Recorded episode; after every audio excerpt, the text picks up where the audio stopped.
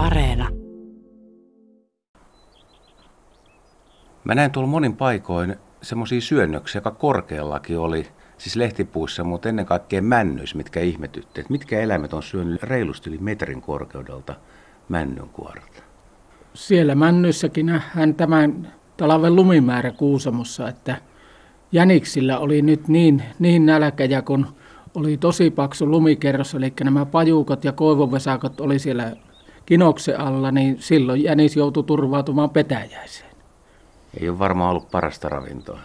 No varmaanhan se on vähän kuivaa, mutta tuota osoittaa sitä, että, että luonnossa täytyy selviytyä keinolla millä hyvänsä. Ja tuota, se on kyllä poikkeuksellinen. En, en itse ole tätä nähnyt ennen. Mutta kesäyönä nyt nä, näki ilahduttava usein kumminkin jäniksiä, että ne on selvinnyt aika hyvin talvesta ja pieniäkin jäniksen poikasiakin oli. No se varmaan kuitenkin se paksu lumikerros antoi turvaa, torvu, turvaa toisaalta sitten petojakin vastaan, mutta, mutta tuota, aiheutti tämän, tämän pienen ruokakriisin siinä. Oliko sulle lumesta haittaa vai oliko kivaa, kun oli näin paljon lunta? No ei oikeastaan haittaa.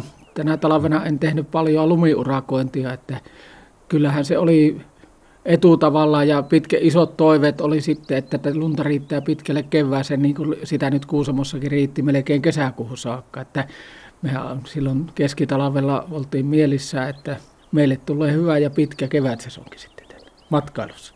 Ja tämä koronakevät muutti kaiken siis silleen. Teilläkin on paljon siis luontomatkailijoita, jotka tulee tänne Oivankiin ja nyt homma oli sitten vähän erilainen.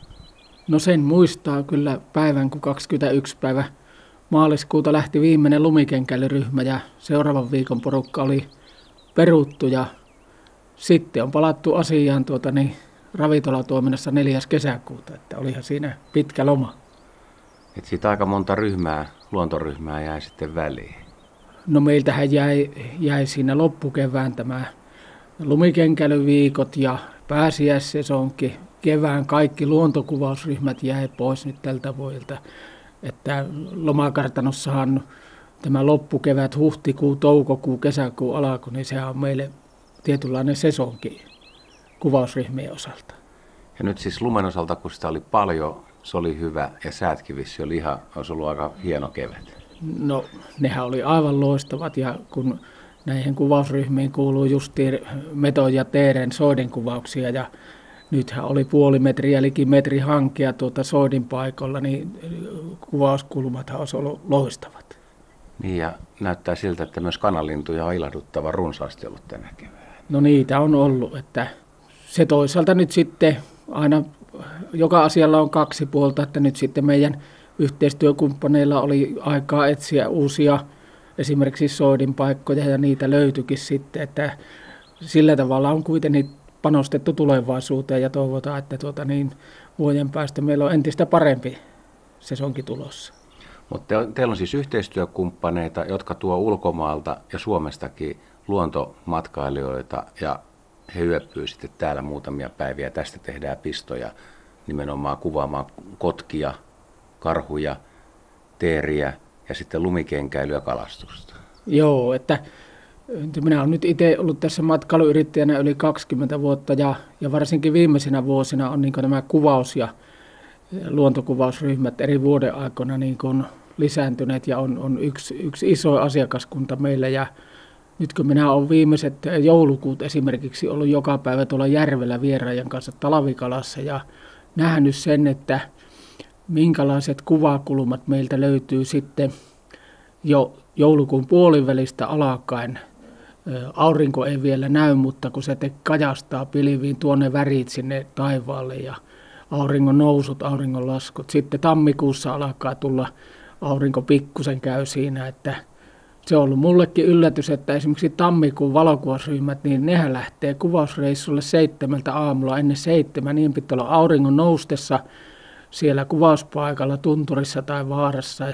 Ja, ja tuota, iltapäivällä ne tulevat myöhään, niillä on se auringon lasku, valtava hienot, puhutaan, ammatti-ihmiset puhuu tämmöistä sinisestä hetkestä. Ja, ja kun itse en, ite en osaa kuvata, enkä muuta kuin kahtoa kauniita kuvia, niin niin kyllä, kyllä nykytekniikalla varsinkin otetut kuvat eri vuoden aikana, niin, niin se on mahtava efekti.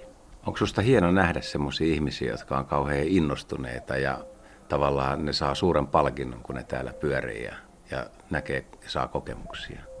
No se on ja niin kuin Kuusamo varsinkin on niin otollinen seutu tuota, niin kuvausryhmien kannalta, että meillä on kansallispuistot täällä, eli se kertoo siitä luonnon kauneudesta ja, ja meillä on tuota selkeät vuodeajat vielä. Meiltä löytyy pakkane, meiltä löytyy tammikuun tykky lähes poikkeuksetta vuosittain, niin kuvausasiakkaathan ovat, voi sanoa, että ne on ympäri maapallon. Samassa ryhmässä voi olla Aasiasta ja Amerikasta henkilöitä ja niillä on vain yhteinen nimittäjä, kun ne matkajärjestäjältä ostaa tämmöisen matkan tänne pohjoiseen, niin ne tulevat sitten meille.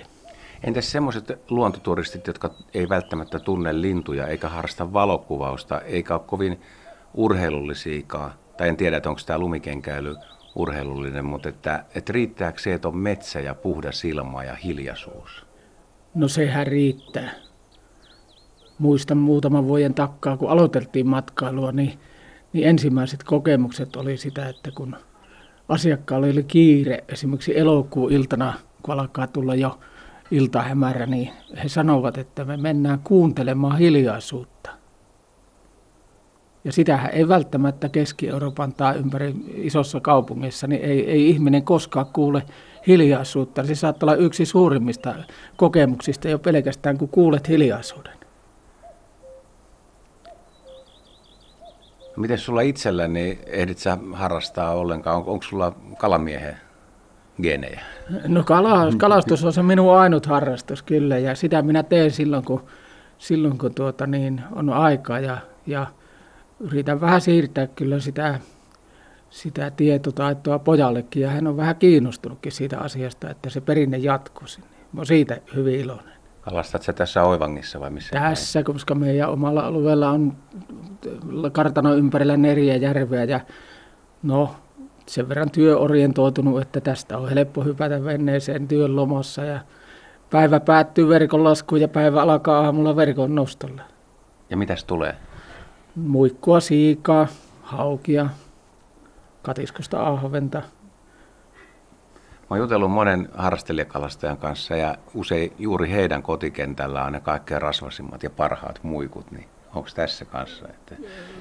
No kyllä tietysti ja Kitkan viisas on merkki suojattu tavaramerkki ja tietystä laadusta kertoo ja, ja kyllä, kyllähän muikku sinänsä kalana mä tykkään melkein voi sanoa, että eniten iso muikku. Se on yksi parhas kala.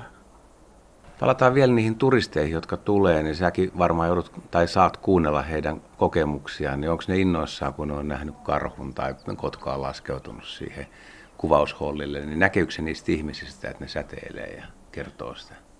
No näkyyhän se tietysti niistä henkilöistä ja, ja tämä on siinä mielessä se paras palaute, että meilläkin on semmoisia asiakkaita, että ne on käynyt viitenä tammikuuna peräkkäin täällä samassa kuvausryhmässä ja joka vuosi ne lähtee esimerkiksi Kotkille. Että me on sitten ajatellut itse, että niin kuin kuvausihminen varsinkin, niin tuota, sanoisinko mä rohkeasti, että se aina ehtii sitä parasta kuvaa.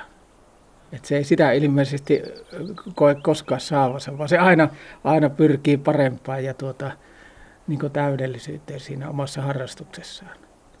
No onko tämmöinen luontomatkailu, niin sitä on kehitetty vuosikymmeniä. Se on nyt jo aika, en tiedä voisiko sanoa, että ei ole huipussaan, mutta mitä voisi löytää, että mietittekö te vielä kaikki uusia kuvioita, että mitä, mikä olisi semmoinen, mitä voisi löytää, millä voisi monipuolista ja se olisi kuitenkin ekologista ja semmoista järkevää, mukavaa matkailua?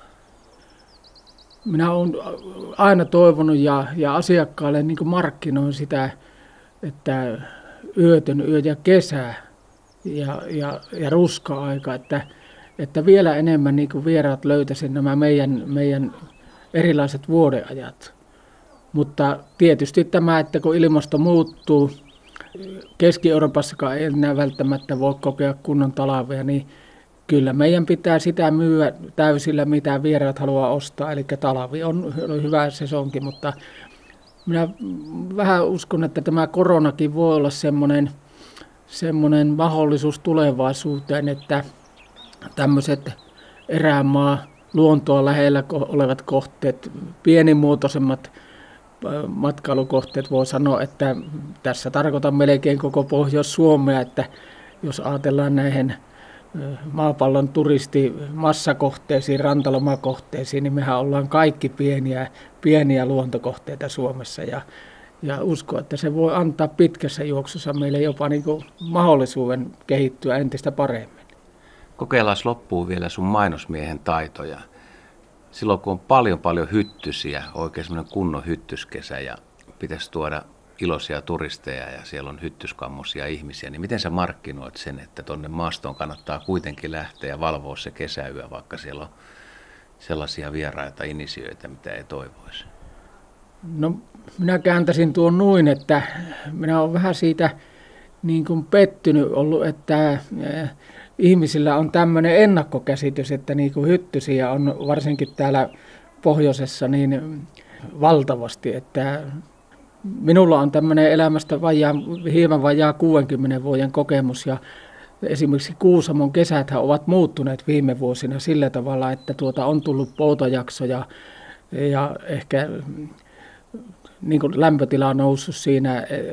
Minun mielestä hyttysongelma on täällä niin kuin ollut vähentymään päin toisaalta mä kuuntelen sitten esimerkiksi Etelä-Suomen vieraita, niin ne taitaa olla omien hyttysten kanssa en, enempi ongelmissaan kuin siellä kotiseudulla, kuin sitten kun ne tulee välttämättä tänne. Että esimerkiksi tässä Oivangin seudulla kuivat mäntykankat, me aloitettiin 95 matkailu ja meillä oli hyttysverkot ja tämmöiset ovi, ovisysteemit, niitä käytettiin ehkä kymmenen vuotta. Nyt on viimeisen toiset, toiset kymmenen vuotta ollut käyttämättömänä, eikä sen perusteella, että kun hyttysongelma on ollut pienenemään päin. Että, mutta kyllähän niitä Vesakosta tietysti löytyy ja onko minä sitten, että minä olen sen verran karastunut, että minä en vaan niitä hyttysiä huomaa, eikä ne ole minulle ongelma.